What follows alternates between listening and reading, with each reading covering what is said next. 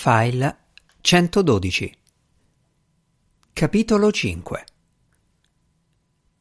Sono le undici e mezza passate, facce mai viste quelle che compaiono agli occhi del dottor Caraffa quando apre la porta. Una è affilata con due tunnel nel naso, l'altra è una maschera composta. Le rughe in fronte sono scuse per l'orario, le labbra stanno per parlare di soldi. Pagherà il disturbo. Gli occhi esprimono fermezza.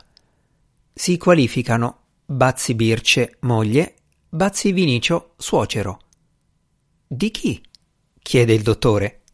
Ah già, Prinivelli Augusto, chiarisce il Bazzi. Il Caraffa era sobbalzato nel letto al sentire il campanello. È abituato alle chiamate notturne, ma col telefono. Raro il campanello, a meno che sia un vicino di casa. Parla Bazzi Vinicio perché è tra uomini. Si scusa per il disturbo, pagherà il dovuto, e dai, ma vuole sapere cosa ha avuto il P I perito industriale Augusto Prinivelli, quando, come e dove, venuto su da Lecco per andare dalla sua zietta, ma a quanto pare mai visto arrivare. Ne hanno diritto, essendo la moglie e il suocero. Il Caraffa sopprime un sorriso.